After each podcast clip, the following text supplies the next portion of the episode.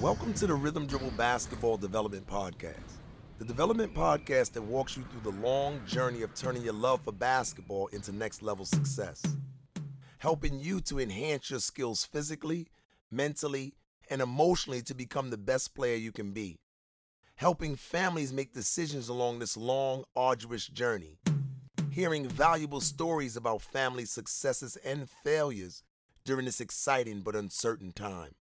Hi, we're your hosts, Daryl Adams and Rick Spence. In today's episode, Spence and I talk about whether or not female basketball players should be trained and developed differently than male basketball players during those formative years. To that end, we have high school basketball player Jayla Odin and her dad, Steve Odin, who has called into the line today to kind of help us hash through this debate.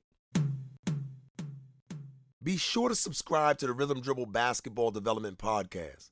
I want to remind you to check out Rhythm Dribble on social media. Like us, follow us, and leave a comment on Facebook, Instagram, and Twitter. Send me your questions at Coach D at rhythmdribble.com, and I'll get to them later in this show or on future broadcasts. Today, you guys, we have a really special podcast. We have one of the veterans from Rhythm Dribble historically.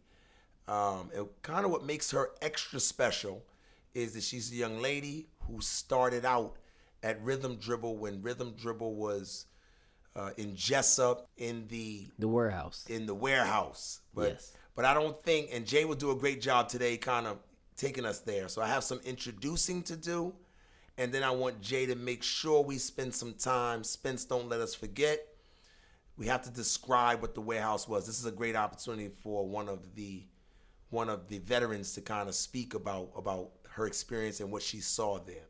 Okay. All right, but before we get started, we have here Jayla Odin um, from McDonough High School. She received a full scholarship to University of Illinois a few weeks back, and she accepted it.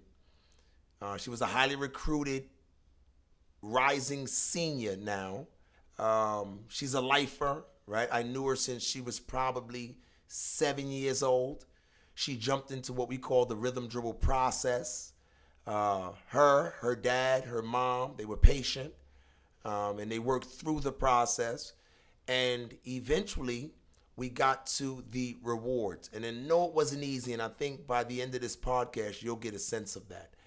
Before I introduce Jayla and let you guys hear from her, today's topic is really about girls in training. Um, I feel like the debate is and can be simply stated as should they be treated differently as we approach their development in their career? Should they have a special path to success? And that special path be very different from the boy counterpart. My position is on it is very clear. You'll hear Coach Spence's and Jayla's, and hopefully by the end of this podcast, we will have some recommendations for you parents that have a lovely little girl at home who is about to embark upon this journey called basketball. So again, we have Jayla Odin. Her dad, Steve Odin, is also on the line. And Spence and I, let's get started um, and, and see if we can unravel this. Should boys and girls be treated differently in training and development. Let's do it. All right. Jayla, you'll go first.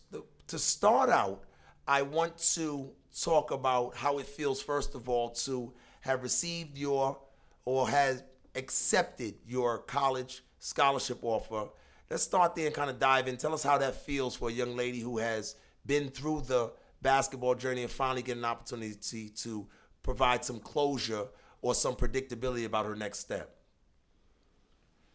Um, I had several options, um, whether it was between University of Illinois and all the other D1 uh, offers. So it was a hard uh, decision, but it was mainly me looking for an academic, uh, a, a school that was academically high and uh, giving me an opportunity to play at a higher level and coaches that were going to push me to be the best me. Um, I also wanted coaches that were going to help me understand the value of education and prioritize prioritizing my uh, time between uh, school and college. Uh, but during COVID, uh, it, it did get a little stressful uh, deciding where I wanted to go because everybody was committing all at once. But one thing I would tell uh, the younger girls is uh, take your time and really think about where you want to next four years of your uh, academic and athletic uh, uh, life in college. So, so let me ask you, when did that process start in terms of receiving the offers and starting to fill those? Uh, when did that process start for you? At what age? What grade? My process started. Uh, I got my first D1 offer in the eighth grade.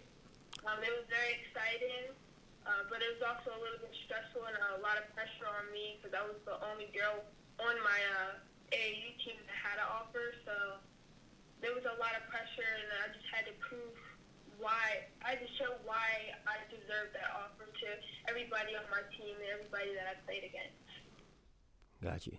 So so then let's go back a number of years as I kind of I also remember you um, during the earlier years um, during the warehouse era because my twins were starting maybe a little bit after you maybe the same time but can you describe what that process was like for you? If you could tap back into several years like ago like when you started training with, with uh, coach Daryl at Rhythm Dribble uh, how was that for you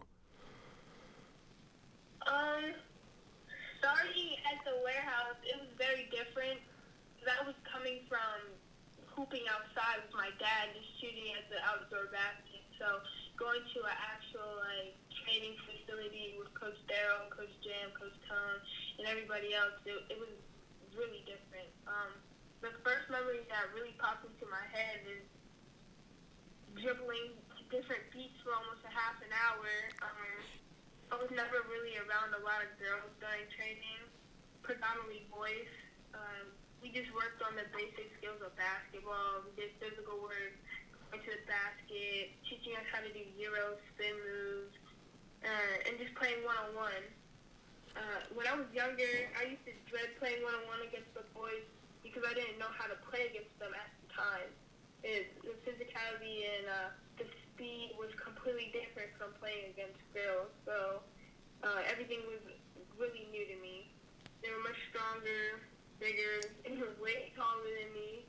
And also, um, I, I I'm gonna expose myself a little bit, but 99% of the time I went home crying because I either had lost to them or got beat or, or got hit a little hard during uh, like a one-on-one uh, game. Yeah, so I wasn't gonna say anything, but that's one of the memories that I remember as well. I, I remember you being um, towards the the rear of the warehouse where kind of everyone begins, and I do remember you crying um, but of course, you weren't the only one. Um, so I'm gonna help you out here because there's ton of the boys also cried back there. Like I think that's just a, a normal process, just because the training is so is so rigid and it's kind of shocking because um, you're just not used to that type of intensity. And then, as you mentioned, um, being at that at that age, typically when they start back there, to have to dribble with your left hand for five, 10 straight minutes at a time, your back is hurting, you're not used to it, you're thinking someone's going to save you, but no one comes and you just, you got to dribble more.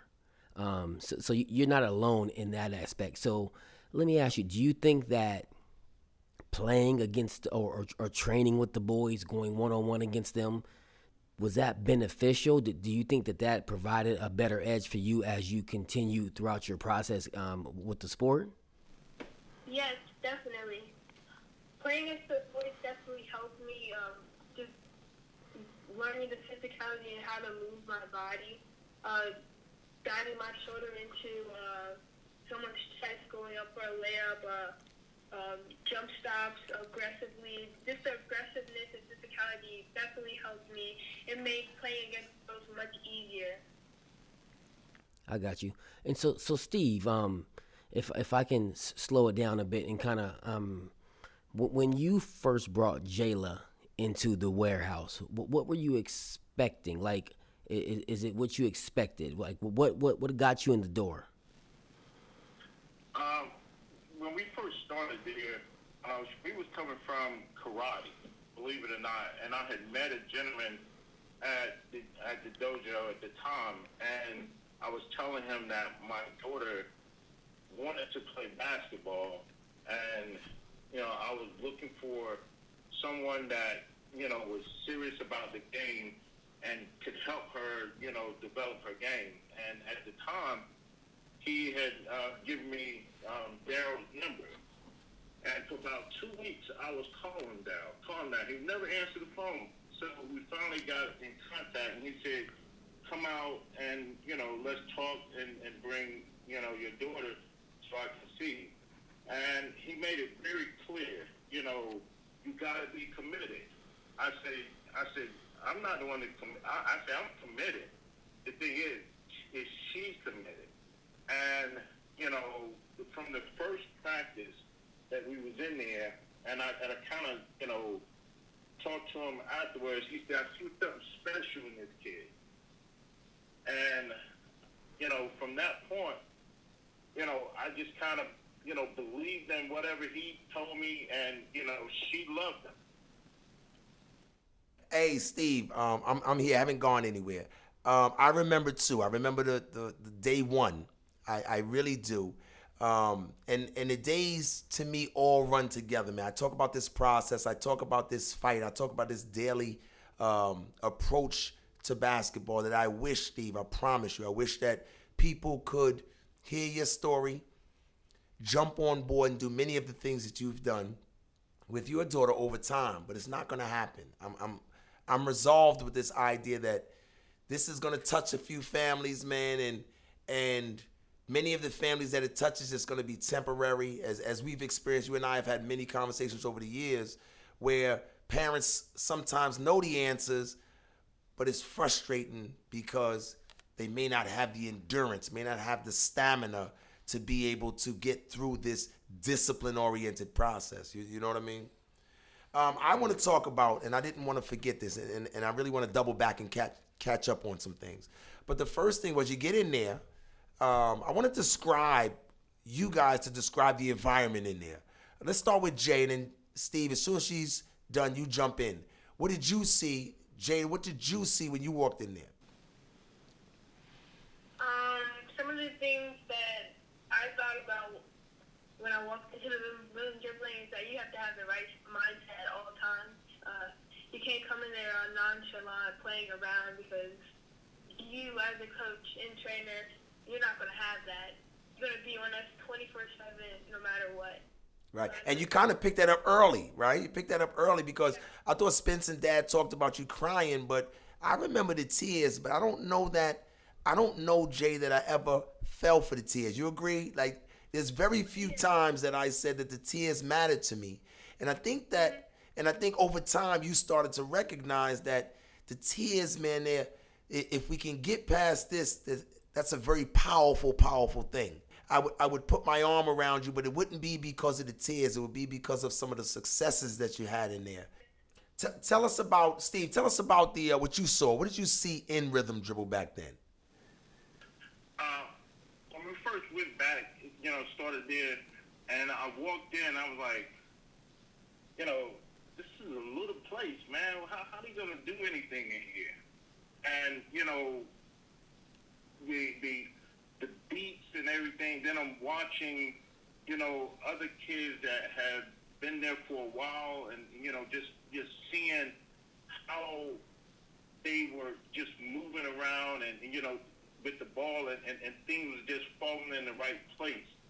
And during that time, you know, I would sit over there and talk to some of the parents and, and kind of ask how long they've been coming and, you know, and so on. And, you know, it was all positive information that they were giving me and, you know, they were just being, you know, giving testimonies of how, you know, rhythm dribbling had really helped their kid, you know, gain.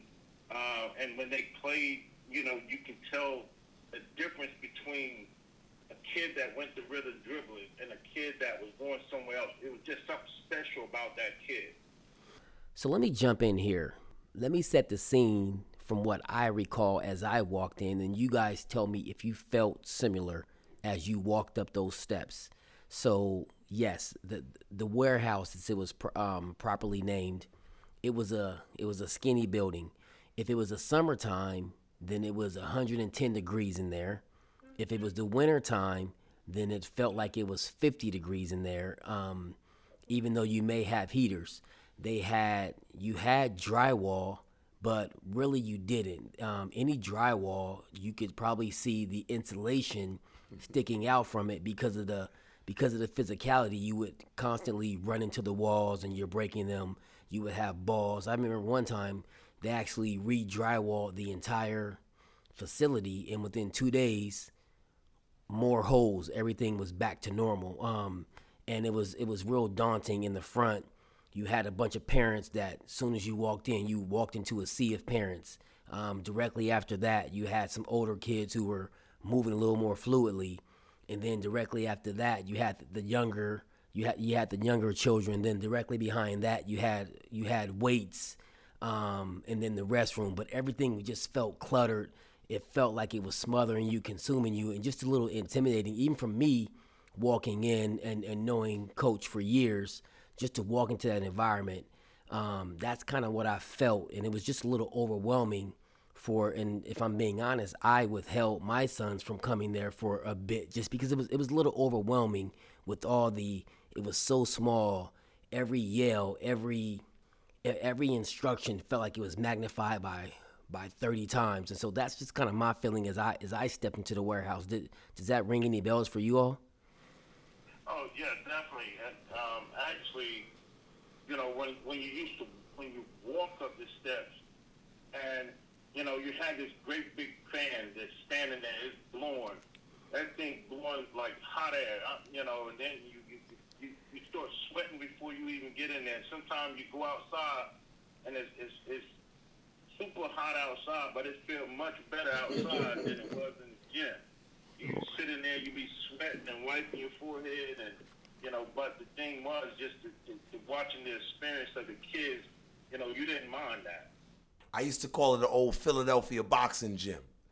There's a bunch of young children in there, all diligently working. Right? It was it was the environment I wanted. I got to be honest with you, uh, dating back. And then now that we're having this conversation, you look back and you see all the success uh, that of many of those same kids because let's face it, this is their time. You know, Jay and Brendan's uh, crew, their uh, NBA and college, and you know all of their friends that were associated with them uh, went through that part. And you kind of see this pipeline of kids that are on their way as well. So you look back in hindsight and you see that it all worked. So so so I'm satisfied with these stories. At the time, I just thought that we had to create an edge. And I thought that the warehouse, the way it was built and designed, created that edge. And I think that's what we kind of would agree on. Jay, real quick, um, we talked about college, and I don't want to. Uh, I don't want this to be missed. Tell me what the college coaches uh, that you chose. Tell me what they're looking for from you. They're looking for a focused, aggressive competitor. And that's what Coach Banks told me, Coach Ski, and Coach um, Merritt and Coach Scott, they've all told me that they want a fearless, aggressive um, competitor. Um, they want someone that's confident and someone that's going to bring something to the team. They need a point guard that's going to run the floor, since the point guard is basically like the quarterback, um, like basically a quarterback. So uh, quarterbacks run uh, the game, so point guards need to run the game, and that's basically what they told me.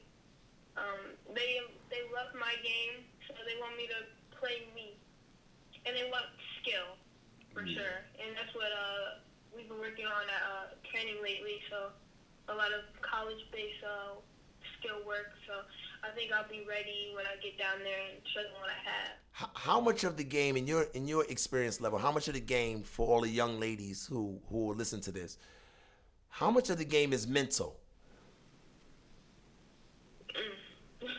all of it, honestly. The whole thing.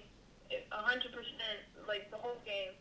Uh, you just have to have a great mentality. You, yeah. just want to win the whole game. If you come in nonchalant, um, thinking you're gonna win, that's not what that's not what's gonna happen because you don't have the right mindset. Yeah. Are you are you old enough now to kind of uh, draw lines back to some of the early lessons in in basketball, um, where all the coaches I'm sure you've had all all of the training sessions? Are you able to kind of draw a line and say, well, now I understand why coach yelled at me here or coach demanded this from me here? Are you able to kind of look back and remember all of those lessons and see how they how they are to play in your next level of ball? Yes, for sure. I can just see it from just going to like AAU practices. Um, everything that I learned at uh, at the warehouse and at the uh, Laurel Gym, you yelling at me and telling me to correct just the slightest thing is definitely has definitely shown in my game now. Um, it, it just it just looks smoother. Like I, I feel like I'm ten times better than the girl next to me. That's how I feel now because you critiqued me so hard and yelled at me and told me to correct this the slightest thing. So it's just it, it definitely has like showed something that is completely different in my game than the other girls. So, so then let me ask you this. Um, you spoke about the critiquing and, and him getting on you for every. Do you believe that you being a a girl in the gym that you were treated any differently than the boys who were training? No, no, no, not at all. He basically talks to you the same way he talks to the boys. He doesn't. He doesn't care who you are. He he. On his job is to make you better, a better player. So if he has to yell at you, if he has to show you what you need to do better on, he's gonna do it because Derek's gonna do it. Um, there's no uh, you're a girl, so I'm gonna treat you like this. You're a boy, so I'm gonna treat you like this. Everybody's equal at uh, the gym. So. So let me ask this. That, that kind of segues us into today's conversation, Jay. Um, would you like to have been treated differently? Let's let's let's broach that topic. Now that you know what you know, you look back, you're a little bit older. Would you have liked to be treated differently? And is this result different if you were? No, I would not. Would have, I, I do not think I would have wanted wanted to be treated differently growing up because you made me the player that I am today, and I've been very successful since. So, why would I want to change something that has made me successful. If so, I could go back ten years from now, well, I'm seven, and I'm at your, uh, I'm at the warehouse training, um, learning how to come off a screen or something, let me how to put the ball between my legs, and you're yelling at me because I did it wrong. I, I wouldn't want you to not yell at me because at that point it's just like you're basically saying I'm doing it correctly, but I'm doing it wrong. So, so let me ask you if you can think back to it at the time, did you think, well, hey, I'm a girl in here with all these boys. He should he should maybe take it easy on me. Did, did that ever cross your mind? I was young. I wasn't used to getting yelled at or like critiqued so much. It would frustrate me a lot. Um, it would break me down mentally because I was getting talked to so much because I wasn't doing something correctly or was doing something too slow. It definitely uh, got to me because I was around a bunch of boys that some of them weren't getting yelled at because they already knew what they were doing. So that that was that's what was running through my mind. They already knew what they were doing, and I was a, a bit newer, so they weren't getting yelled at. I was thinking, oh, why am I getting yelled at? I'm a girl. So. Is there? Let me ask this, Jay. Let me interrupt. Is there a time where Coach Daryl does not yell?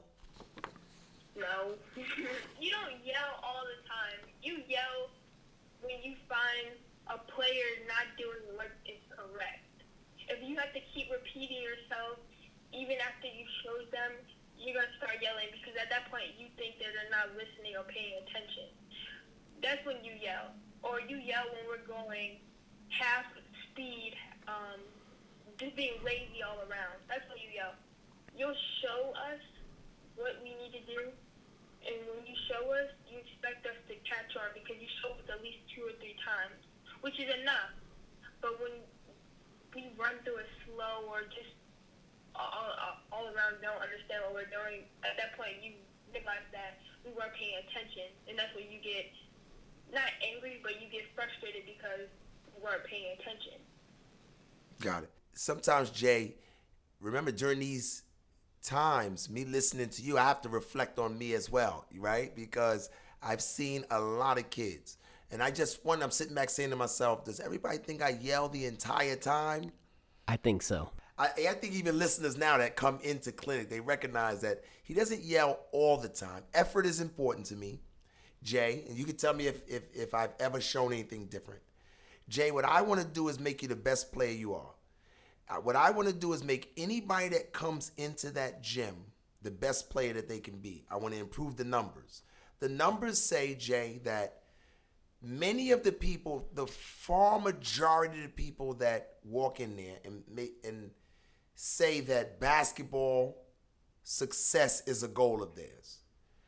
College basketball is a goal of theirs. WNBA basketball is a goal of theirs. On the boys' side, the NBA, collegiate as well.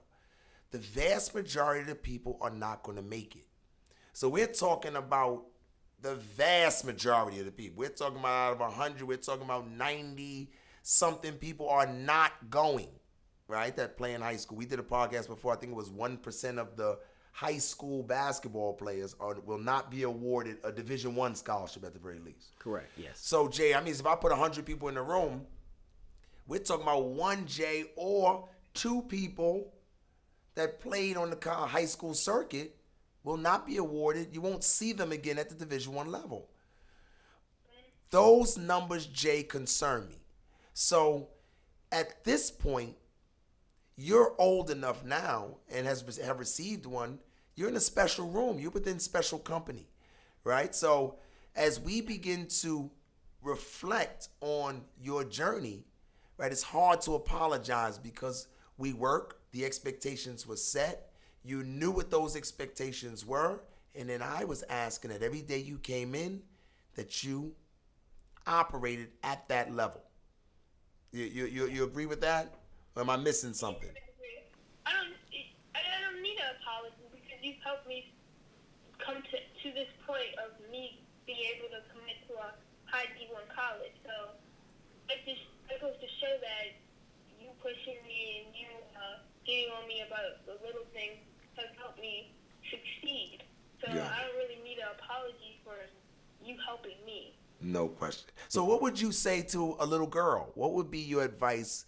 I can think of a bunch of little girls that come in now, and I know I have a couple that pop into my mind now. They're workers. They are. They get after it. So, if you could give them some advice, what what would it be um, just for basketball in general. I don't know if it has to be about rhythm dribble, but what's the advice that you would give to them? Some advice, some advice that I would give to a young girl that wants to play at a high level um, someday is that nothing comes easy and hard work always pays off. That's, that's, that's one thing that I've always had in my mind, and that's one thing that everybody has told me that I've come across that's playing at a higher level. Nothing comes easy and hard work pays off. Got it. Um, I can remember when I started training at rhythm dribbling, I would always go home and work on what I was taught the day of. Um, I really wanted to be perfect at everything, whether it was ball handling, and shooting, or just going up for a simple layup. Because I can remember I couldn't make a left hand layup for anything. Um, having that mentality to be the best you is what's going to make you different from the other girls and that want to be in the same position that you want to be in. Uh, another thing that uh, I think would definitely help a younger girl that wants to play in a higher level is watching film. Watching film of your game and watching film of college girls. Um, it just makes your basketball IQ 100% better. I feel as if, cause me watching, uh, college, I think me watching college level players um, play, uh, I can just see the difference of whether it's high school or college. So I can just see the difference uh, in the games. It's faster, more aggressive, uh, more skill. If you get what I'm saying. Right. Yeah. Yeah. Um, it also shows uh, who you are as a player watching film, and it shows the to be the best you. Um, you want to learn from others. Because watching somebody do a move is completely different from you trying it. Um, watching somebody do a move and you just watching it and you say, oh, that's nice. But if you watch that move and go practice it in your garage, that's to make you different. That just shows your dedication, how hard you want to work to be better than the next girl. Um, also makes you stand out. Um, so that's all I have to say um, for a younger girl that wants to play at a higher level and be the best you. Yeah. Yeah. So, so Can I, can I chime on that? yes, um, I, I'm actually so Steve. Let, let me. I was actually you're right on time. 'cause I was actually gonna ask you a couple of questions that we kind of ran across Jayla. So, as you walked into that that gym, that training facility, what what as a as a parent for a, a young lady starting to begin the game, what is it that you were looking for out of the training? What were you looking to get out of it? Uh, first, I was looking, you know, for that person that um, would would stay on her, you know, not let her be comfortable where she was at.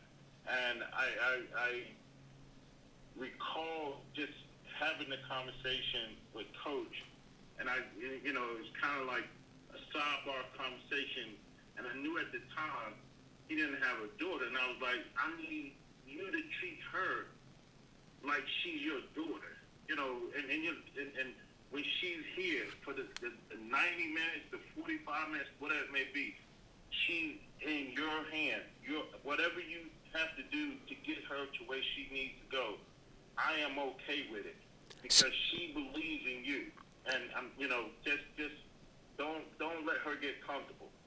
Um, so that part, you know, when I walked in there and he, he and he kind of told me and he told her that he's, you know, he sees something special and, and immediately there was a, a bond there because um, I would tell you I never drove the ship with this, this process as far as her training, her wanting to be at the warehouse.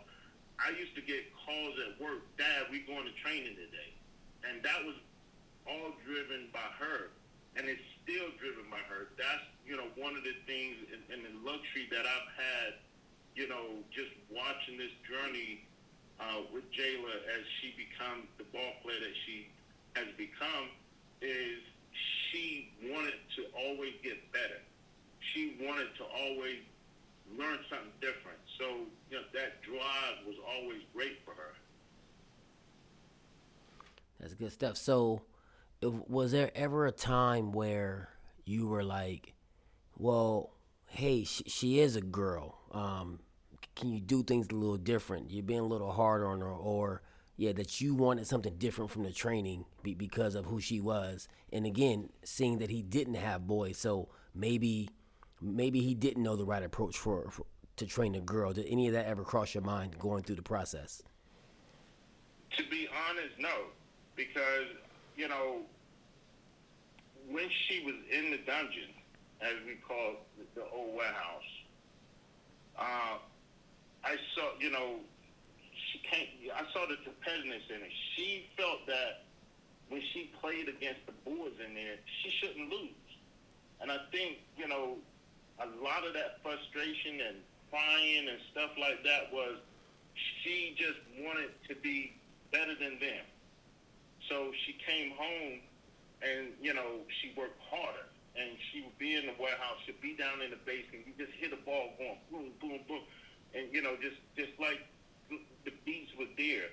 But uh, as far as, you know, saying that coach or anyone there, you know, me, I would always go and encourage him to get on the harder. Okay. So then, uh, as a parent of a of a young lady who, who's been through the process, is there any advice that you would like to offer any of the the moms and dad of, of the upcoming women who are, who are beginning this journey or or even in this journey now? Um, I, yeah, I would tell parents, you know, a lot of times as, as parents, we're we're driving the ship. And what I mean by that is we're we're pushing kids to do something that they don't want to do, and here, you know, looking at their size or looking at, you know, features on them and saying, "Oh, you're going to be a basketball player," but the thing there is, is that what they want to do? Because the process of getting to that next level and that next level is is not easy. And if they're not committed to the game as you're committed to the game, then there's a problem. There's a disconnect in regards to how successful is this kid going to be and how long are they going to continue to try to go down that journey of being a basketball player. So my advice is allow that kid to make that decision, but support it if that's what they want to do. Steve, how do you know if you have found the right trainer that can that can get that can get them there? And and getting them there is is I know we talk about yelling a lot, but remember none of this stuff works if if I if I in particular don't have some level of balance and care and concern for her, right? Because I think that's what may get lost in all the yelling is that I think Jay could tell that I cared from go. You follow me? That I was passionate about her being successful and that Yeah. And that the game won't hurt her. You follow me? If if if I could embrace her just enough to let her know I'm on her team, but let her know the standards are through the roof, I think that now we have a relationship, right? Now we have an ally that can move us. So my question for coaches, I mean for dad is, how do you know if you found the right trainer? Jay, we'll let you talk about the relationship build uh, after. Um, knowing that you got the right trainer, and there's, you know, going in and see what the trainer is doing with your kid, and seeing, you know, is your kid game growing? The other thing is, you know, for me, um, I used to talk to people about who they had trainers with, uh, who they send their kids to, and I always reflected back to, you know, rhythm dribbling. That my kid was always different. You know, her game was different, and you know, the, the relationship that I had um, with Coach D, he would always tell me he's training her for the next level. And for me, I took that as if he's training her to grow away from him, not that he's trying to suck money out of me and trying to nickel and dime how her development is going to go. Her development is going to grow as, as long as she wanted, he was giving it to her. And he was always pushing her to get better. Um, and then I see, you know, I, you know, there's some, you know, trainers, they would dummy down the training. They make me, you know, keep coming back, keep coming back. And uh, I'm like, my kid game ain't grown. So I would tell parents, really, you know, look at the, the people that you're putting your kid with and what they're actually doing for the kid. Because if you got a trainer that's training the kid to get away, that's the kind of trainer you need to find someone that you know is, is have the best and the vested interest in the kid, not worrying about how much money they can make off of you as a family. Yeah, yeah, it, that's tough, man. Like I said, I'm I'm a trainer, man, and and I get the question all the time. Uh, so I kind of put it on your shoulders as a parent of a successful child who just made it to the next level because I, I'm smart enough to understand that Jay and I talk about uh, college cuts now and and speed of release and and working at an even higher level because she needs to be prepared to go to college. But the day she walks into college, she begins to start to prepare for the NBA or the WNBA. So I recognize that this trainer thing is tough. You know, it's it's difficult for me to articulate at times what to look for. Spence tries to corner me this corner me with this question often. How do you find a great trainer. So I thought that I would kind of put it into into a parent's lap a little bit, let them hear from from you a little bit. Jay, uh, really quickly, I uh, I want I know that you chimed in about our relationship, and and I know I yelled a lot, but there's another part of that relationship that you that you uh, uh, should dive into a little bit, which just helps to balance it all out. And then I want you to finish with, do you believe everyone has a chance? Do you believe all the little girls that come in that they have a chance? Right now that now that we've gone through it. So the first one you're going to talk about is the relationship. Secondly, you dive into, do you believe all the little girls have a chance? Okay. So our relationship, Coach Dale, honestly, it's amazing. I have somebody that I can lean on and guide me uh, in life and through basketball. Um, you've always had my best interest, and you've always wanted me to be successful, even if you had to push me to my limit at one practice or multiple. And another thing you've always done is you given every workout you give it a hundred percent you're always active, ready, and committed to what you have to do that practice. You already have your plan down and you wanted to go as planned no matter what, which is amazing.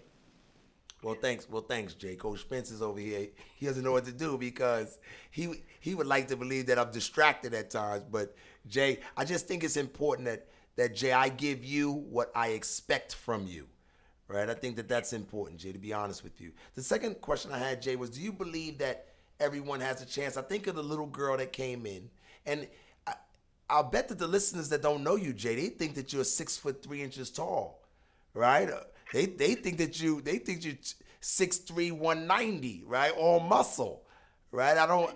You guys have to get to the internet and see little Jay. I mean, Jayla's little. How, how, how tall are you, Jay? Well, I went to the doctors and they said I was five six and a half. No question. So, and uh, tell us your weight. Tell us tell us your weight. I thirty four. No question. So with that said, I want you to describe. Does everyone? Do you think everybody has a chance that walks in or not? Yes, I do believe everybody has the chance to be successful in life and whatever sport they want to play, especially in basketball. You just have to have the work ethic and believe that you can be successful. It doesn't matter how tall you are, how big you are. You can do whatever you put your mind to. Jay, I believe that. I'm telling you, Coach Spence. Coach Spence gets on me because I believe that at times, Jay. It's very important you understand that I believe everybody that walks through that door has a shot at it. Right, Jay? I just think that it, we have to go about it every day as hard as we can, right? Yeah. In order to make that a reality. Yeah, and I think it's worth mentioning that despite the size and the weight, Jayla played in one of the toughest conferences um, in basketball that you can find in this area, which is a, a basketball area. And she was still able to, to dominate and shine within that conference despite anything that was put in front of her. Well, Jay, I know it's getting late, and uh, and I know we took up a lot of your time. In fact, I know we have a session in the morning, right? Um, Dad, it's important to me that you understand what my issue is, Steve. My issue is how do I use the people that have gone through it in order to deliver the information that can make them successful. I think we did that today, tonight, right, Steve? I think that uh, you were great in trusting us with Jayla, and I didn't do it myself. I don't want to say that, right? now the coaches in the in the system. We all have our own independent relationships with your daughter, but I think it's one thing you understand is that we care about her. So we appreciate the level of trust, and then you have to understand that a lot of young people have come to us now, and we have to uh, ex- we have to extend that same level of commitment and trust and discipline to the other kids the same way we did we did your daughter. And as you guys leave out, Spencer and I continue on just a bit to try to push into perspective many of the things that you and Jay said tonight. So so on air, I just wanted to make sure I said uh, thank you, and I appreciate uh, the trust that you put in us with Jayla. And then the other thing I thought was important is that I wish Jayla the world of of luck at the next level. Um, as far as I'm concerned, we'll work hard and continue to prepare her, but she has to understand that we're in her corner and that we wish her success way beyond what we what we can provide for her. I appreciate that, and, and you know, I think um, one of the things that you you know you'll be very proud of is, you know, she asked me, you know, and, and we haven't even gotten to that point yet, and she said, "Hey, Dad, how how am I gonna get you know a trainer like you know Coach Daryl?" I say, well, maybe we had to get Coach Daryl to go out to Illinois to you. Or we got to figure something out. In Chicago, in Chicago, yeah. I, and I always tell her, look, Jay, you have to take what you have, you have to parlay it, um, you have to parlay the relationships, and I just think that there's a there's a trainer in Illinois that's just waiting for somebody who's eager, right? For somebody who wants to push to the next level. I just think that um, I, Spencer and I talk about the basketball ecosystem all the time. I just think the ecosystem is going to provide for her here, right? She's going to find somebody that's just as eager as she is, right, in order to improve. And I just think that that question is going to be answered, right, as long as she continues to really, really strive to be the best, right? Somebody's to walk into her life. Somebody's to walk into her path and say, I'll pick up from here, right? And I'm going to give you all the work that you need right at this particular stage of your development, this particular stage of your career. Right? So I don't worry about her. I don't worry about her one bit. Right? As long as, and I tell her this, and I'm sure I'll get to yelling in a few hours when she's in gym. But um, my my point is that her attitude has to remain po- uh, positive, has to remain powerful, and I think the right people are going to walk into her existence. Right. Right. Yeah. Because you know, and, and like you said, thank you to all you guys here. Um, you know, uh, that's a part of your team. You know, and, and, and that's the that's the good thing. You know, even when you are not there, you have a strong enough team that is still funneling that knowledge to the kids, and you know, which is you know superb. That you know you can go to a facility and you got everybody that's on the same page and not, you know, you're not missing a beat. Right. Anything, Spence? Go ahead. Um, no. Um, just um, I know it's late, so thanks for taking the time, and I definitely appreciate the, uh, just hearing the the journey and the stories, and I'm sure that the listeners as well. They had to they, they had to get something out of this, just because you guys have kind of been through that experience, and and thanks for just sharing your journey with the with the listeners out there.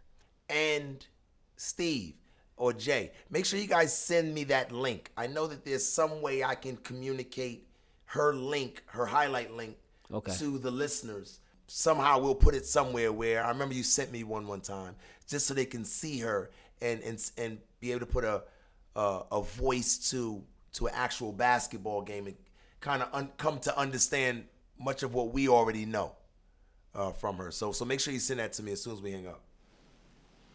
All right. All right. All right. Well, you guys have a good night. Again, Spence and I continue on a bit and just kind of provide some closure um, to some of the issues that we that we discussed tonight. Thank you. All right. All right, Jay. I'll see you in the morning. Thanks again.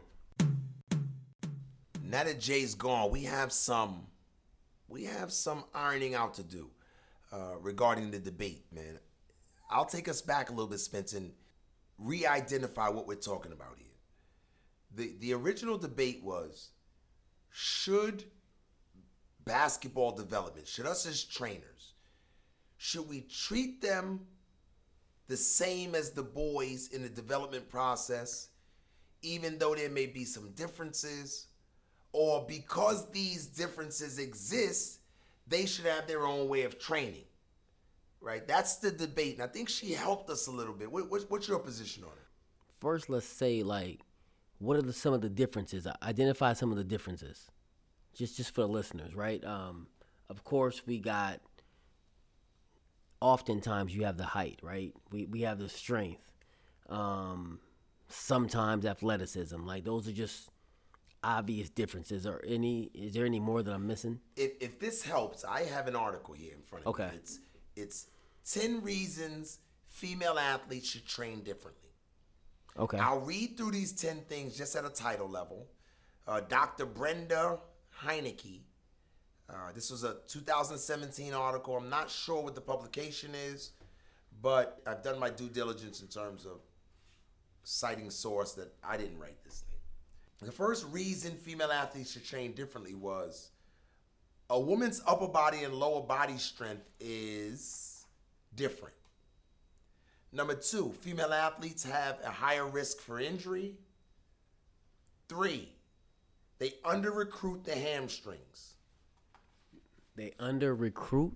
The hamstrings. In other words, when they move, there's this recruitment of muscles in order to do anything that we do Okay. in terms of movement. Which muscles to recruit? So they're saying that they under recruit what I guess guys do naturally in order to move.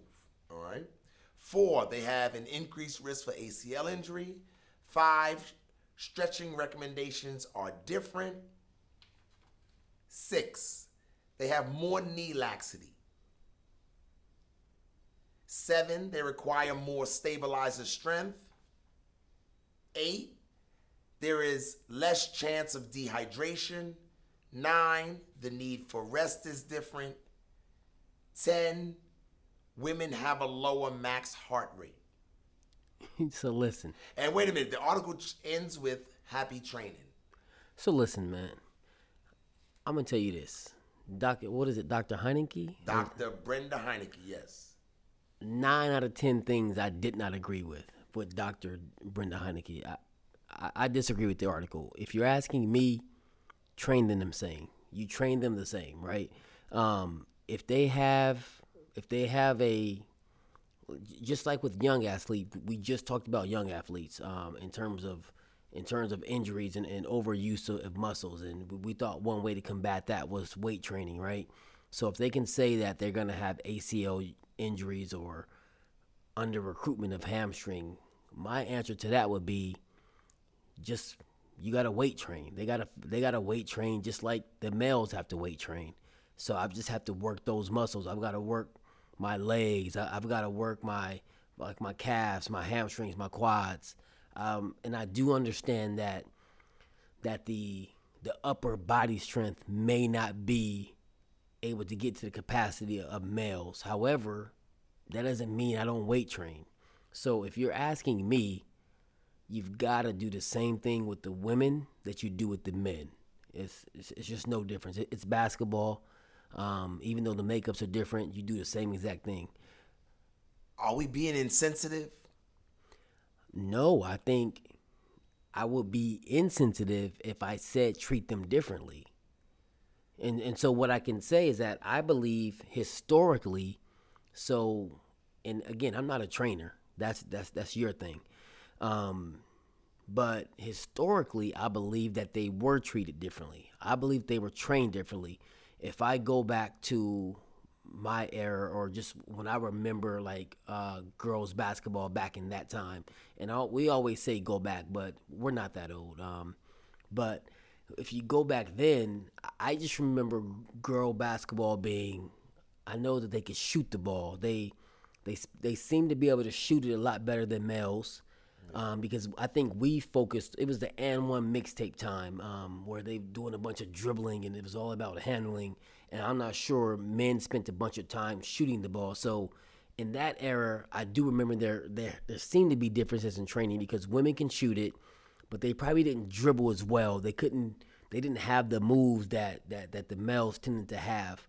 But I do think that shifted. Like um, men have started to focus on shooting. Right? You you've had one of your trainees. I know you've been working on his jump shot for two and a half to three years. Right?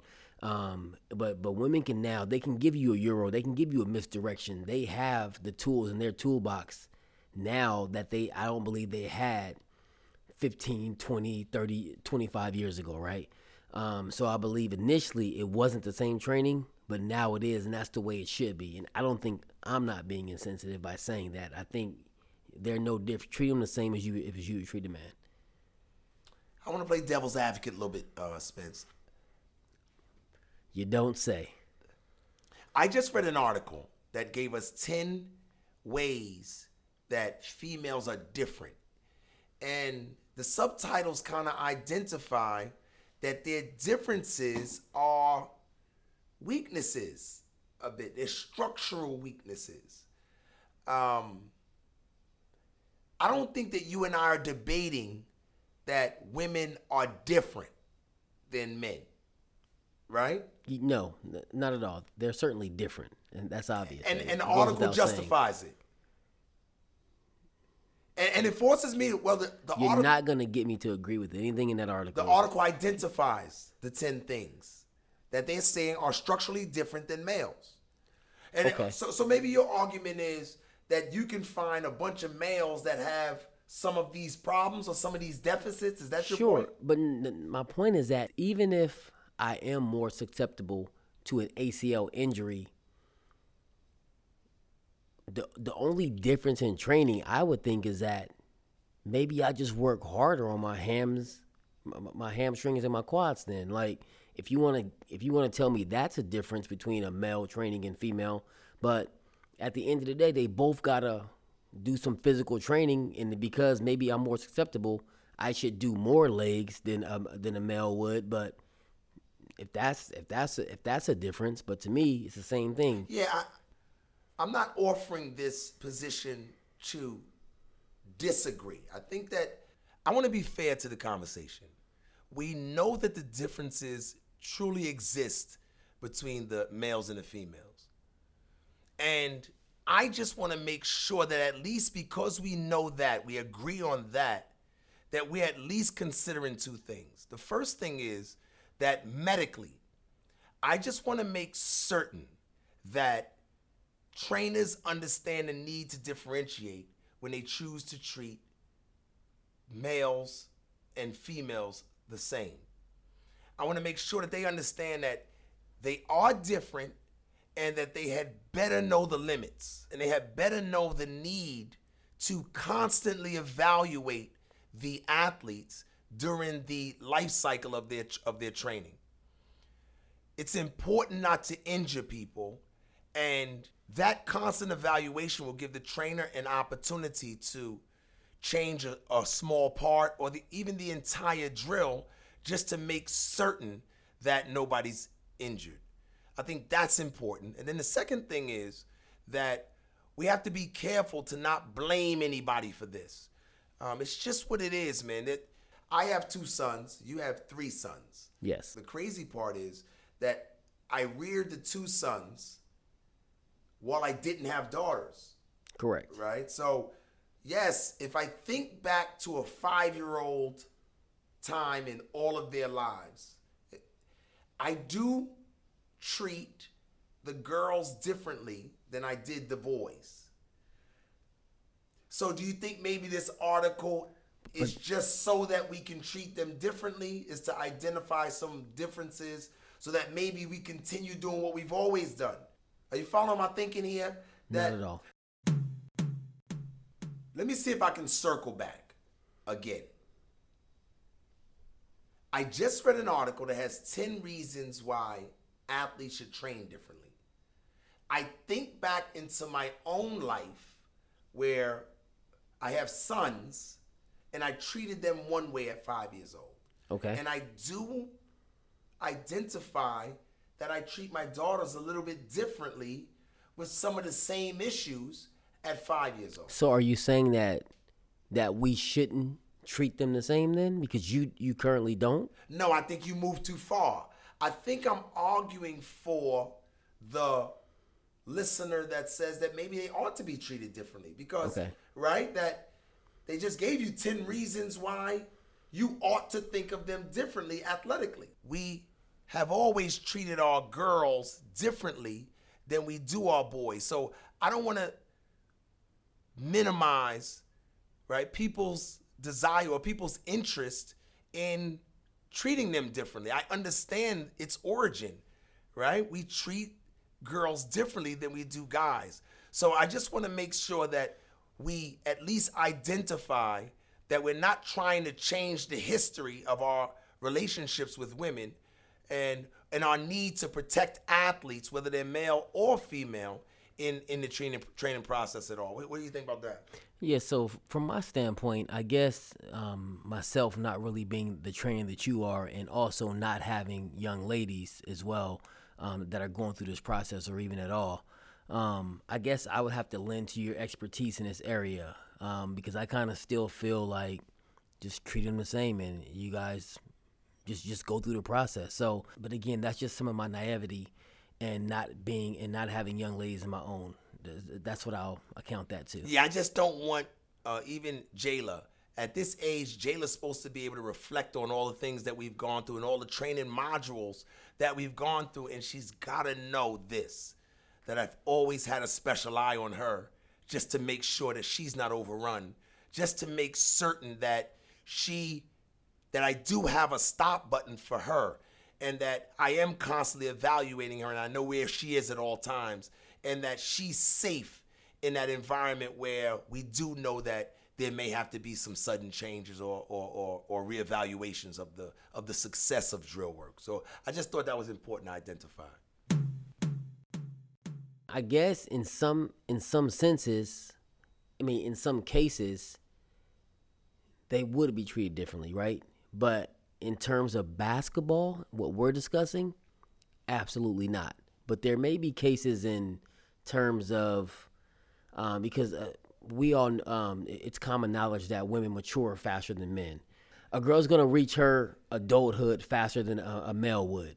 So of course there's some things outside of the sport where we should treat them differently. I just don't think that those parents and those individuals should let that seek into the sport. When it comes to the sport of basketball, you've got to treat them the same or you're shortchanging that young lady.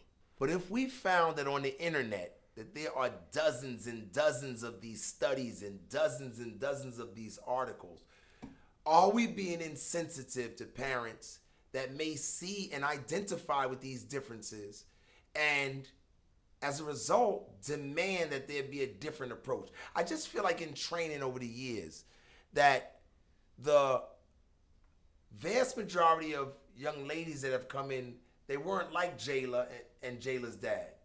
They were more probably expecting their daughter to be trained with other girls, right, in order to make them comfortable in their training environment. And rhythm dribble wasn't really going to work because it was my idea that they ought to be training with boys. And so, have you seen some of these come across um, throughout your years? Have I seen what? Some of the, the those those parents and or the children who thought they should be trained differently because they were young ladies. Yes. And then what did they survive? What happened to them? I'll be honest, man. I, the majority of them didn't get there.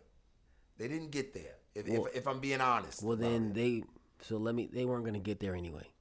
They right? may have missed something because you need that mentality to kind of get there. It's a it's a special person, and Jayla just described it, right? It's a special person that can um that can tap in and and, and hone into that competitiveness and and and, and want to be pushed to the brink.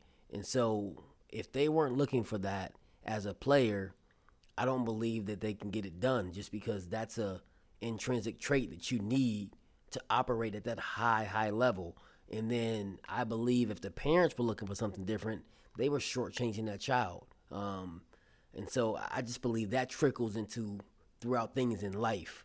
When you when you're looking for outs or you're looking for an easy way out or someone to be treated differently, I just I just don't believe in it. So um, it's not. It doesn't surprise me that they didn't last throughout that process if they came in with that mentality, looking to be treated differently because they were a different um, a different sex. Again, I'm on your side of this debate. But I must mention that at a medical level, I have to train differently. I have to keep in the back of my mind to watch for adjustments and make subtle adjustments during the training process. But there's a whole nother side to this, the non-medical side. And as it relates to the non-medical side, I think you're spot on right? That I, I think you should be on my side more of these debates. I think that the results, if they want the same results as the successful ones, certainly. If they want the same results as the Jaylas, then they have to do what the Jaylas do. Now, that's not to say that they are not females that have trained with females that have made it all the way. That's not to say that. Correct. So we have to be careful not to say that. Yeah, but that, it's the ones in my experience. Yeah, but that is just because I trained with other women doesn't mean I was treated differently, right? if if some men hopped into that environment, I agree with they that. may have gotten they may have gotten trained the same way. So That's fair. And then you're saying that the game is not sensitive enough to make a special way for somebody at some point in the career. No, because the only thing that women are gonna get that men won't, they're gonna get a smaller basketball and a closer three point shot. Other than that, the game is the game. Right, that's right. Demanding coaches, competitive opponents. Right. Right? And they're they're only getting better. The skill set of women is through the roof. Right? It's not it's not that that, that Lisa Leslie posts you up and I'm tall, so now I, you just throw it high and then I, I tip it to myself five times and I, I get five rebounds and two points out of the possession. It's not that. You got you Chamique Holdsclaw, um, Maya Moore. They changed. They transcended the game where they're starting to they're starting to do some things. They got step backs. They they they, they euro and they they up and under. Like they're playing the same game these men are playing. So so then then it's safe that we say the trainers that say I have this special training system for girls, or implying that I have a special training system for girls, are just doing the same things that they would with boys, just They with a bunch of girls in the gymnasium. Yeah, it's smoke and mirrors. It's a facade. They should. They're maybe it's a marketing ploy, but hopefully they're doing the same thing they would do some to some young men coming through their program. And and Jay made that very clear. Jay made, made it very clear that the boys push her at another level. It, it was my idea that she needed boys in order to push her over the edge. Yeah. In order to get her past the anxiety of of playing, in order to adjust to the level of contact and physicality that she might face. In in order to dominate Sure. somebody who's less physical than she is And- because she had been dominant. She knows what it feels like. and I'm I'm not gonna say that because again I'm I'm out there. I, I know you're kind of stuck in the gym doing your thing, but I I tap into other resources and I see other trainers and I see other individuals, and I can say for the most part, I do see a group of girls training together. Typically, like it's it, it is a group of girls. I, I I don't often see them mixed when I'm looking at other trainers. However, that's not to say like that they're not going through the same regimen that the that the men are going through. I do think they're probably getting a slight disservice if they don't get to see some of that speed of the men. So now they can turn themselves up because there may be someone out there like Jayla who is training with the men, so they're gonna play at a different speed, and you you don't want to get shocked by that once I'm, on that floor with that player. It's crazy though. I'll tell you. I'll, I'll be honest. Since we're talking about, um, in my experience, I thought that when the girls are younger and the boys are younger, I don't even think that there's a large, as large a, uh, gap in terms of performance. I think that they listen more. In my experience, just being in there and helping you out um, on some occasions, I think that it's easier for a girl, for, for a young lady to soak in what you're saying um, versus a, a, a boy. the biggest communication hurdle is anxiety for them, right? That both boys and girls that they receive an intense message and then they are required to respond to it. And that's not so simple, right? So I think it's a critical thinking thing, right? I think that those young children who think critically earlier, I think have more success. Um, and maybe that speaks to the maturity of um, of young girls uh, in, in response to boys. So maybe that's what I'm seeing in terms of being a little easier to, to train up. But I do agree, as I'm, I'm in here daily, um, I I don't think there's such a huge gap, and I even see, to be honest, I, I do see some of the girls dominate some of the boys at, at times in here early on. early on, yes. Right. But not when we get to the 15, 16, 17, of course. But um, when we get to like the seven, even I would say even up to 13, I can see them dominating some of the boys. What separates them at this 15, 16, 17? Physicality, of course, because that's when now we both hit puberty. Now we're both at that stage, right? So the the, the boys have started to grow it and catch up to the young ladies. Um, probably a little physically stronger. Um, yeah, I think those are the things that kind of stick out to me at that age. Do girls have more passion No, for the game than boys? no, uh, no. Uh, Where's you? I don't know where you even got that from. I, I don't. I think yes. More passion. I think yes. I think relatively speaking, the girls seem to lack the cool gene, right? Whereas the boys have it bad. Uh, Yeah, they in, are in this cool. generation. I think the girls, the girls will will will. So because I'm cool, I'm not passionate. I can't be both. It's tough, man. It's tough to be cool. That means that I won't. I'm gonna stick my toe in, right? That's the that's the cool gene. Whereas the girls, if they trust you, they're gonna jump in, man. They're not worried about what they look like. They, they're defending at a high level, and I, and I guess I'm talking about the younger, at a younger time in their development. The boys, the boys have to be motivated to to really work outside of their comfort zone at times. So it, relatively, so if I'm comparing uh, a eight year old girl who's all in, I'm comparing this eight year old boy. The boy looks around a little bit. The girl gets after it. So I mean, I guess I could I could agree if we're talking. I do I do see that that boys they don't want to get embarrassed, right? So they don't want to get crossed over or my ankles broken or the oohs or the eyes. Where the girls, I don't, I don't I've never seen them kind of worry about that. So if we're speaking about that as being quote unquote cool, then sure. I think that's it. Yeah, Okay. I think that's it. That's a that's a difference I see. Another one is sensitivity, right? That means that taking criticism, right? Who do you think who do you think wins there? I think it's a lot harder for young ladies to take criticism. I think they just take it to heart more. Um, yeah, that's. But again, I don't have any uh, any girls of my own, but just in my experience and dealing with them, they seem to take things a little bit more to heart than the boys would. Like they'll, of course, the uh, the boys don't like you yelling at them, but they tend to get over it pretty quick. Um, yeah, that's just uh, from what I from what I experienced. I agree.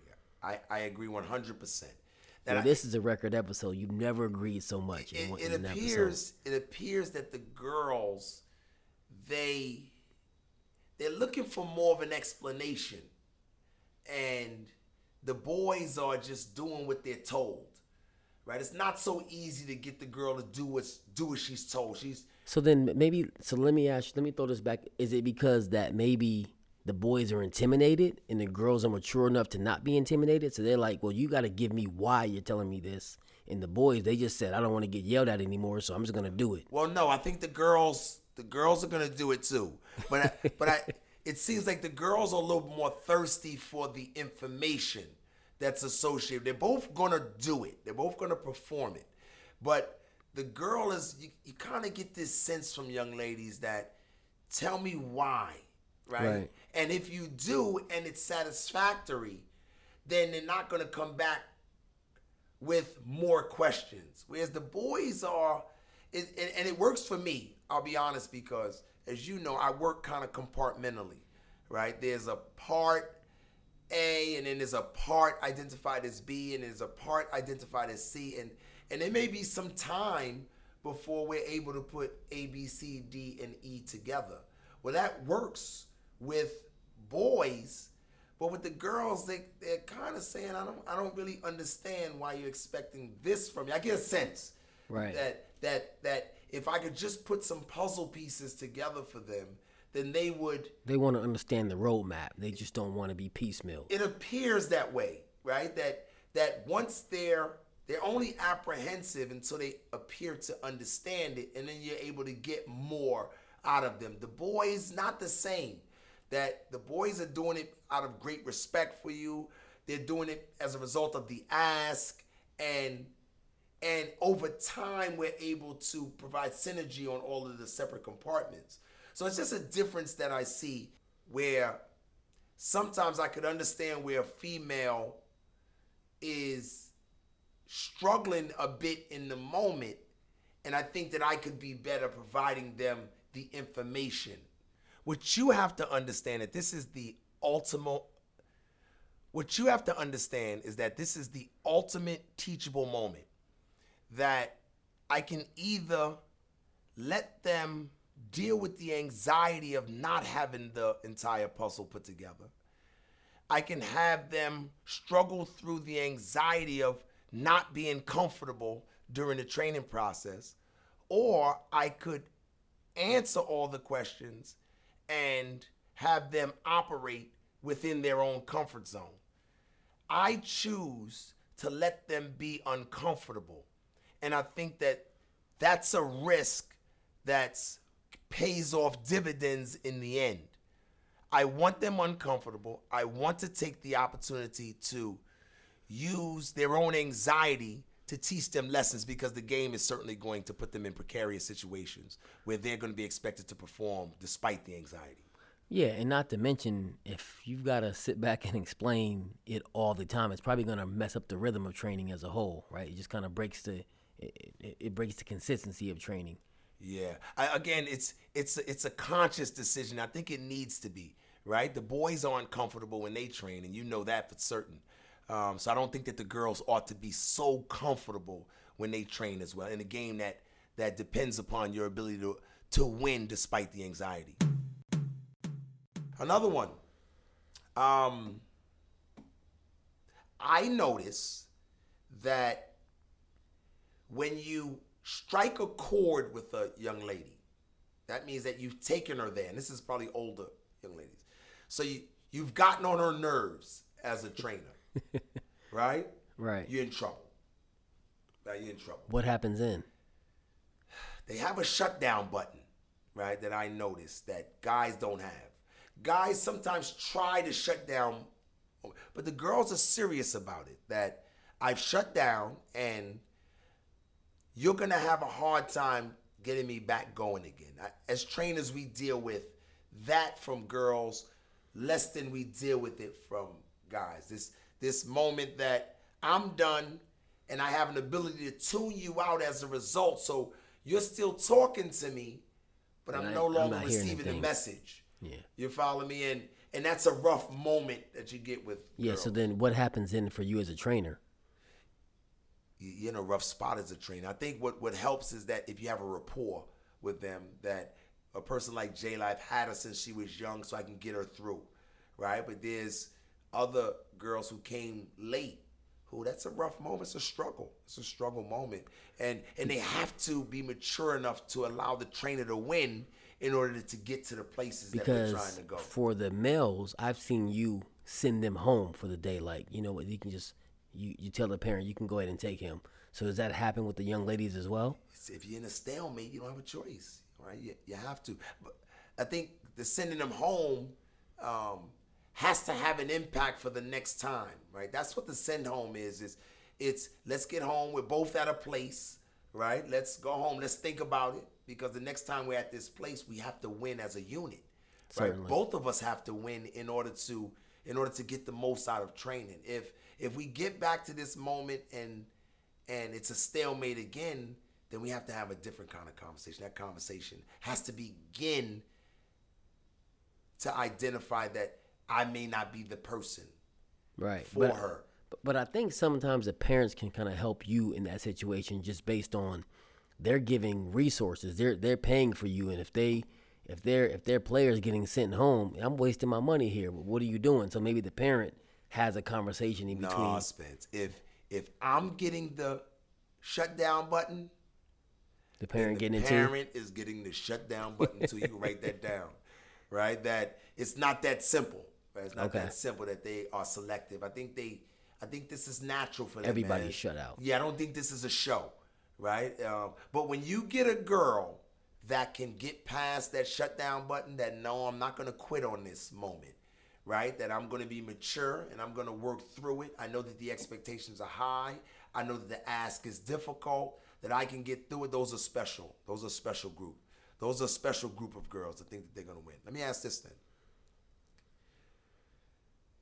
The real challenge is can the girls dig in like the boys can? What do you think? Mm. I, I- I don't know. You, you got to tell me more. I don't, I, I, I don't owe you more here. I, The real challenges such as that means that I'm up against it. That coach just, I just did eight laps. I just did 12 suicides at, Nah, at 14 think- seconds apiece. yeah, I think the girls will not. I think the I think the guys will push through in those. I think it's I've seen the guys push through a lot more often than the girls. Um, again, I'm only working from what I've seen here in, in your gym in your facility, and the girl's gonna give you something. Um, I got a cramp. Um, I got to throw up. So, some of some of that. Um, whereas the boys, they uh, I, I haven't seen it just come across as often. That's just from my perspective.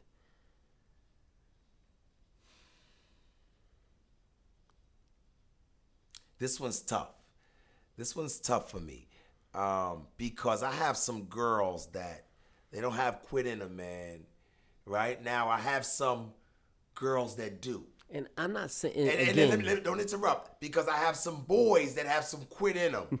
you understand what I'm saying? And I have some boys that don't. I just think that the girls that are good at it, that are all in, they don't have a they don't have an ounce of So maybe fiber that's just- of quit in them. So maybe it's not it's not a gender thing, right? It's just some people ain't got no quit in them. To me, none of this is a gender thing. To me, I think you you and I. I don't want to act like you and I are debating here, man. That I am with you. That the girls have to be pushed at a really, really high level. They have to be challenged at a high level if we're gonna get them there, right? I think they have to be treated like boys. I think- In fact, I think they have to be um, in boys training sessions in order to, like you said, I think in order to feel the speed of the game, in order to feel the intensity, in order to feel the power and the physicality that they're going to be faced with because there's girls that are training with boys all over the world. 100%. And as they move up in skill, as they move up in levels of basketball, they're going to be met with these people. And they better have exposed themselves to it. And they better have been successful when they were in these moments because the girls that they meet are going to be serious about it, right? If they plan to play this game at a high level. A couple of more before we before we move on. How important is achievement to girls, or is that just a boy thing, or is that a gender thing at all? No, it's not. If you're if you're a competitor, if you're a player, achievement is important, right? Um, yeah, I, I think anybody needs achievement. I- I think people just want to be accepted, even the people who say they don't. So you need some level of achievement. You ready for mine? Yes.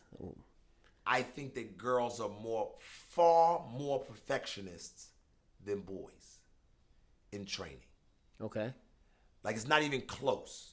Like if I ask for something specific, maybe a footwork action, the girl is more about doing it perfectly than the boy is. And I think that's generally speaking. I think I feel really good about saying that. Okay. So I think we found our f- our first thing that the, the young ladies are head and shoulders ab- above the male in your experience. Yeah, and it's not to say that y'all don't have boys that are perfectionists, but nah, it's not. More- doesn't- yeah, we mm. got to keep doing it, man. The, the reps are really important when it comes to boys because they're they they're gonna cut a corner. They're gonna miss something if you're not really really on. It's not to say that girls don't miss something at times, but I think they're far more perfectionists, and I think that that's part of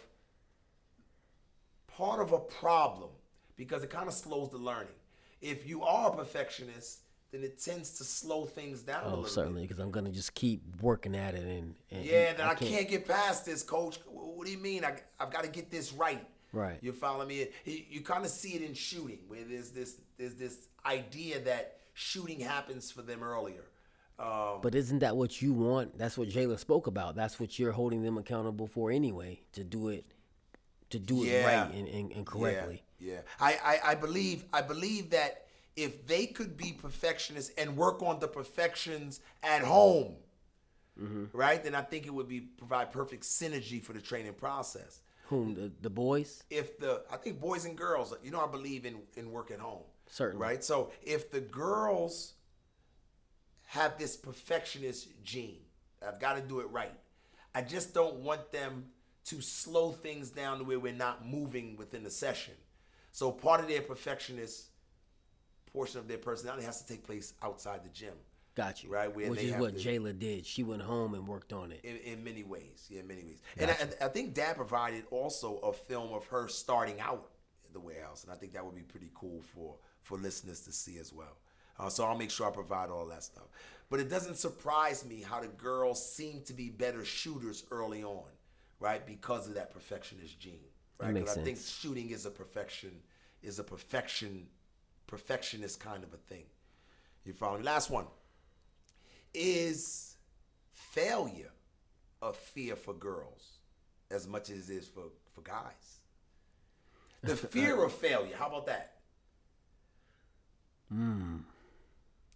I don't. I, when you first gave me the question, I was gonna say yes, and no one wants to fail. But the fear of failure, which means I'm not gonna try something because I may fail, I believe the males are more likely to have that that gene. Right? Again, that's this goes back to not wanting to play defense tough or not wanting to give it my all because I don't I want to become embarrassed by my peers. And maybe it's because the young ladies don't have that many typically don't have that many peers in the gym with them anyway. So I'm not trying to impress anybody. I, I don't see these these these individuals, but by far, I believe the the males do not want to get embarrassed, so they have the fear of failure. Definitely. I think my I think of my little girls, uh, whereas I don't want to let dad down, right? I think that's huge for the girls. Well, I see it in my boys even now as as men, um, that I don't want to let dad and mom down.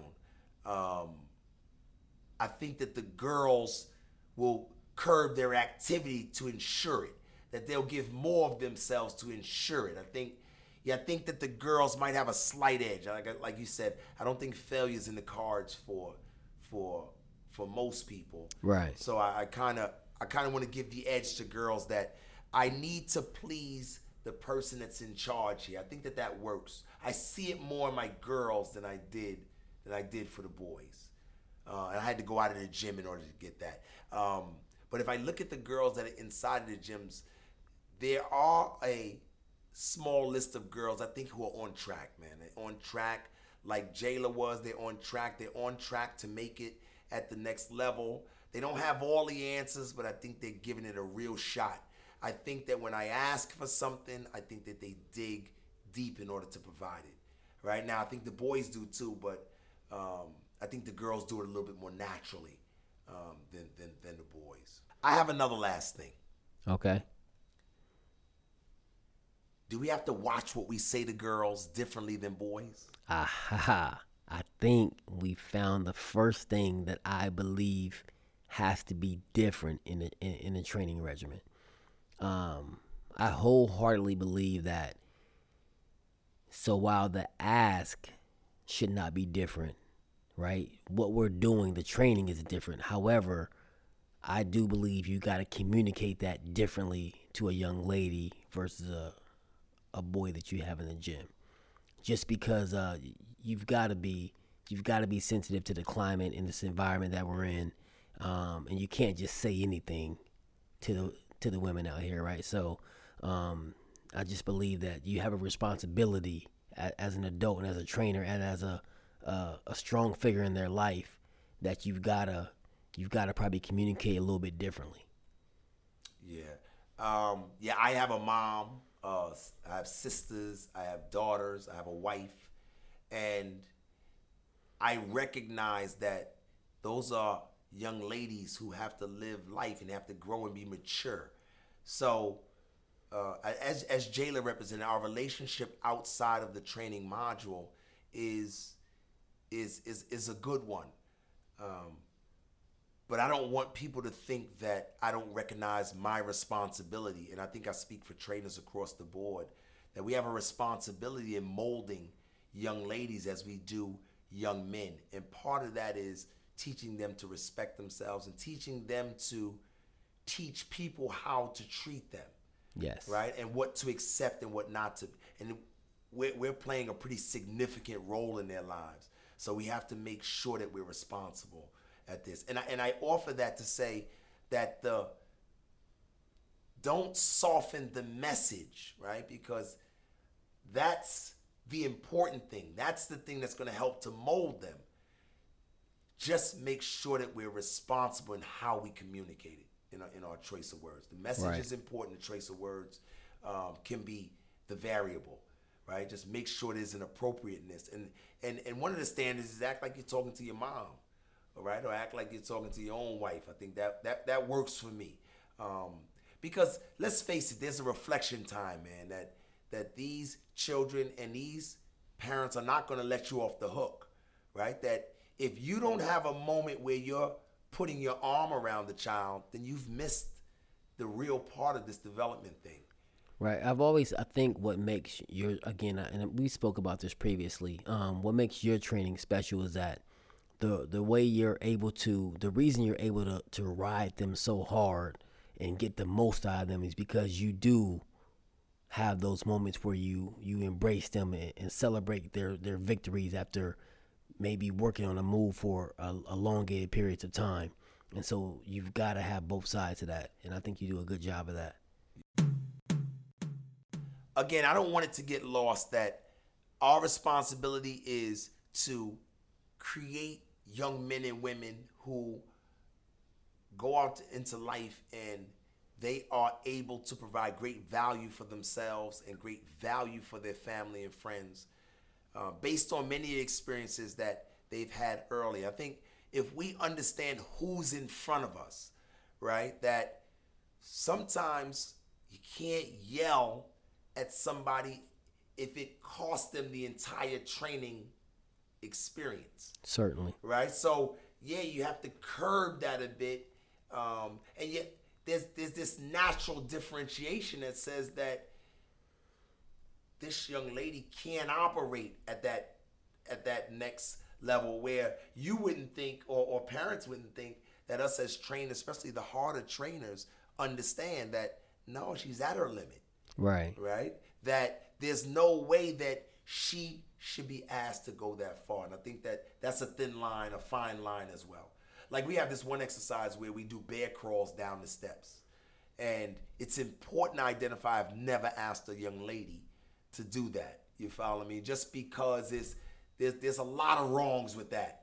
You follow me? Um, there's a number of things that anybody that's close to, to to the training process in there that I don't ask girls to do. If girl has to use the bathroom, she's got to go. Right. Right. Yeah, it's got to be a really rough day for me to tell a girl no. And that really came from a classroom when I used to teach in middle school and high school. And I used to have this stringent policy that said nobody can use the bathroom. And then five minutes after that, a young lady raises her hand, and, and you say, "Yeah, just hurry back," because there's a lot that I don't understand about about why she can't use the bathroom or why she ought to go. So so I err on the side of caution and, and allow them to go. And I think that same thing rears its head in um in uh in, in, in a training session as well. Yeah, so I guess in closing for me, I know we spoke a lot and I was pretty adamant about the training process and it not being different um, for a, a, young a young lady versus a, young boy. But um, I think it would be reckless of me to to not mention that as much as we can feed them the same food, I just don't believe that you can get the same result. Like if we if we think of someone like Shaquille O'Neal, right, who's at the top of his game, a center, um, and then on the on, on the other equilibrium we have Lisa Leslie. There's no way that she would physically be able to compete with a Shaquille.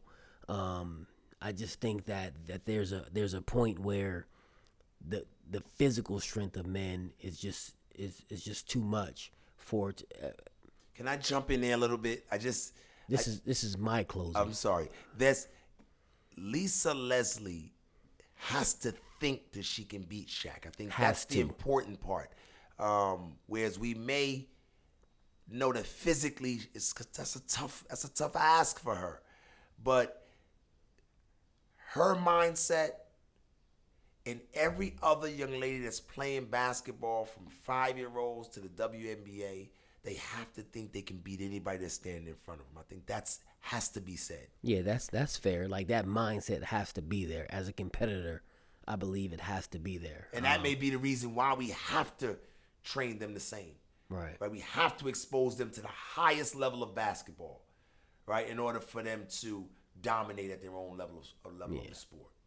Yeah. So that's uh, that's my side of things, right? Um, I just I didn't want to be reckless in that aspect that um, when they get to the top levels, and I believe it probably starts in the in, in, in the latter part of high school, certainly collegiately and professionally, um, the physicality of males is, is just a lot for women to have to a tough ask for them to have to deal with in terms of competing. If we're asking them to play like a one-on-one game or something of that nature, but I do think that there's a, a certain skill set that women can certainly achieve at those levels, um, and I believe that they have, and certainly in the latter part, in, in these latter years, they've got a lot more skilled, um, in my opinion, than they than they were early on. In in closing, I'd like to first of all thank Jayla and her dad for taking some time out with us tonight, and you know, just trying to shed some real personal light on on this journey to college basketball in their case. Uh, I do recognize that everybody's journey is not to play in the WNBA or not to play in college, but theirs was. And the best part about it is that we got a chance to kind of have a bird's eye view of her making it. So her coming in is pretty special for all of us, and all, especially all of you listeners who are trying to get to the next level. Uh, I think this is a good time for me to reiterate some of the things that I really believe in. I believe in the formal training process. I believe that everybody that walks in the gym has a very real opportunity to make it. I believe that families, whether you have a son or a daughter, you need to focus on skill. All right? Because I think skill early is going to open some doors that you would never get to. As it relates to the debate of today, should girls be trained like boys?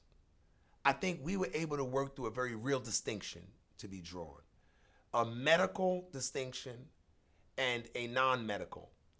All right. I believe that if a if a female stands to get injured, then the trainer has to be responsible for that. Right? And they have to make some adjustments where they can in the training process. If they need to stretch differently, then we have to make sure that they do so.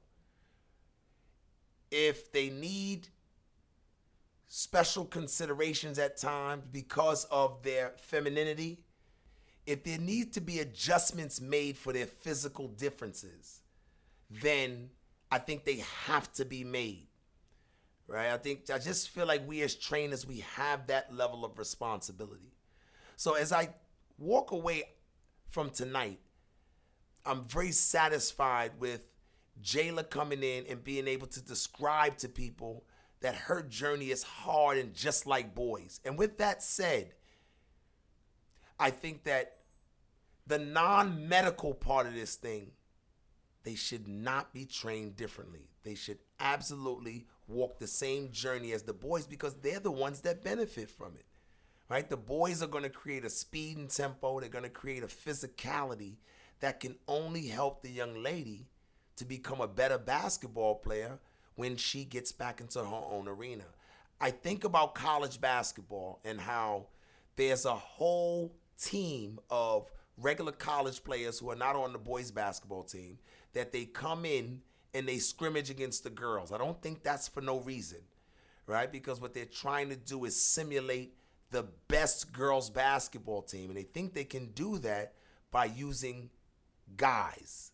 All right? So I just want to keep that at the top of the order for the podcast today is that the girls stand to benefit from training alongside the boys. But I think that we really, really have to consider the medical differences that they present us. And I think if we do, if we're responsible as trainers, if we're responsible as parents, I think that we can really get the young ladies to their goals. Sounds good. Um, as usual, um, I enjoyed the conversations. Um, and again, thank you, Jayla, for, for, for stopping by and having a conversation with us, as well as you, Steve.